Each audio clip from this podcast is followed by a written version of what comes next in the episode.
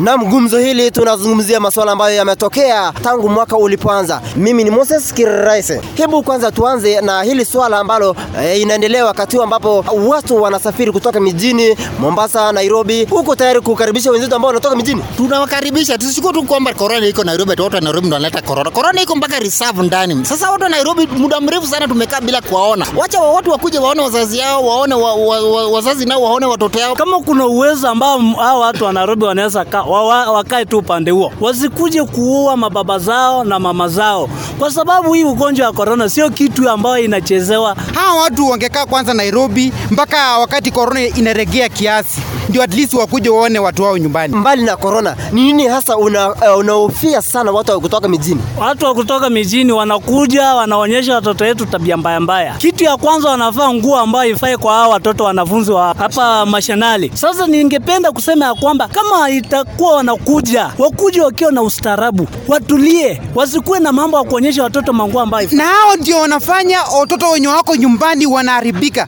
maana staili yenye wanafaa kutoka naye huko juu, wanafaa vitu ambayo inawashika inawakamata, wanakuja kuonyesha vitu kama wazazi nyumbani, na hiyo vitu haistahili. So tusipotoke tufuate mila za wazungu za kuvaa vitu ambazo hazifai. Kuja kwa ustaarabu, vaa kitu ile ambayo mzazi yako unajua atapendezwa nayo atafurahia kukuona, hata appreciate aseme ni mtoto yangu. Wewe wakati unavaa vibaya, huyo mzazi ndiye analaumiwa, si wewe. Hizo ni changamoto za maendeleo ya kimaisha. Hizo vitu zimekuwa kweli. Hizi ndio mara ya kwanza watu wa Nairobi wanakuja reserve, so wamekuwa wanakuja, na saizi, hata watu wa nyumbani wamekuwa wanavaa kama watu wa Nairobi. Hakuna tofauti. saizi. ile kitu tu ni kwamba wewe kama mzazi, ambia mtoto wako ajichunge. Mtoto wako mwenyewe akishajichunga kwamba asipatane na mimba ovyo ovyo, akuwe na tabia mzuri, alafu tena kitu nasaidia saizi, iko kafyu kafyu hii matabia usiku siku madisco hawa tulikuwa tunawakaribisha wakati korona hii kukua, lakini kwa sasa wajue ya kwamba ni hatari sasa hivi. Tuzungumzie swala la mgomo wa madaktari. Rais amekimya kuhusiana na swala hili la mgomo wa madaktari.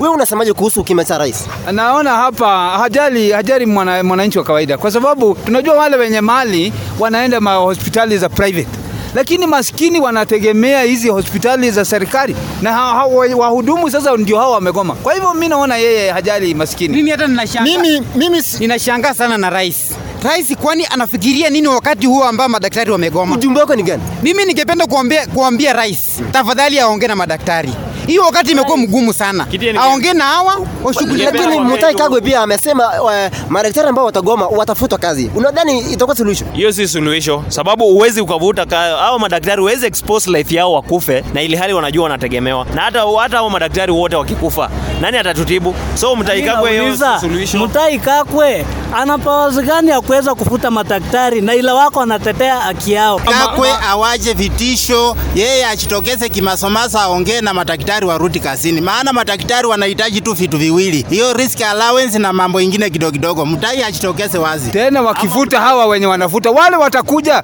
watapewa ile viti vimefanya hawa wagome. BBI juzi wamechukua saini, lakini kwa upande wako unadhani BBI ama mchakato mzima wa BBI hatima yake ni gani? BBI iko inaendelea, haijasimama. BBI hata saizi Raila alisema kwamba Chebukati apewe ile pesa anataka verify hiyo masignatures. Kwanza ulichukua sahihi, uliweka sahihi? Niliweka sahihi, nilikuwa watu wa kwanza kwanza kuweka ile uh, ilikuwa sababu gani kubwa sana uliweka sahihi? Nilienda kuweka sahihi sababu nilikuwa nasikia kwa hii BBI kiongozi atakuwa na powers mingi sana ya kunyosha hii nchi. Wewe uliweka sahihi? Utawekaje kusaini kwa kitu yenye ujui? Hiyo saini ilikuwa ni ya nini? BBI ni mnyamakani, ndio tuweka saini. BBI sisi hatuipendi, na hata Wakenya wote wamechoka na mambo ya BBI. Inasaidia viongozi huko, sio mwananchi wa Hatima ya BBI ni kwamba BBI itaanguka, na hiyo BBI kwanza sasa hii iwekwe pending, madaktari washughulikiwe. Hiyo pesa wanasema 14 bilioni ya kushughulikia BBI, wacha wapatie madaktari PPEs. Naibu wa Rais William Ruto hajazungumzia ama hajataja kwamba anapinga BBI wala haungi mkono BBI. Ruto anaunga mkono BBI. Tusilazimishe Tuna... kitu ambaye haijeungwa mkono. Nani alisema Ruto ameunga mkono? Ruto anataka hii vitu itengenezwe, iangaliwe vizuri ndio aunge mkono. Na, na, na, na nani alisema Ruto anaipinga? Ruto mimi sijawahi kusikia amesimama mahali na akasema hii BBI ni mbaya isimame. Yeye amesema tu kila wakati kwamba kuna vitu moja mbili ndio bado tunataka irekebishwe, lakini Raila anamwambia BBI haiwezi kuwa 100%. Mimi hata ningependa sana William Ruto apinge hii kitu. Juu hii kitu haina maana. Haina maana yoyote kwa hii Kenya. Tuko na katiba ya kwanza ya 2010. Ruto Ruto hata akipinga si hoja. Katiba ya 2010 si Ruto alipinga. Na si ndio hii katiba imewekwa hata tumeona maendeleo kidogo. Kwa hivyo kupinga kwa Ruto BBI si shida. Nikitimisha gumzo hili katika kaunti ya Pokot Magharibi, mimi ni Moses Kiraise.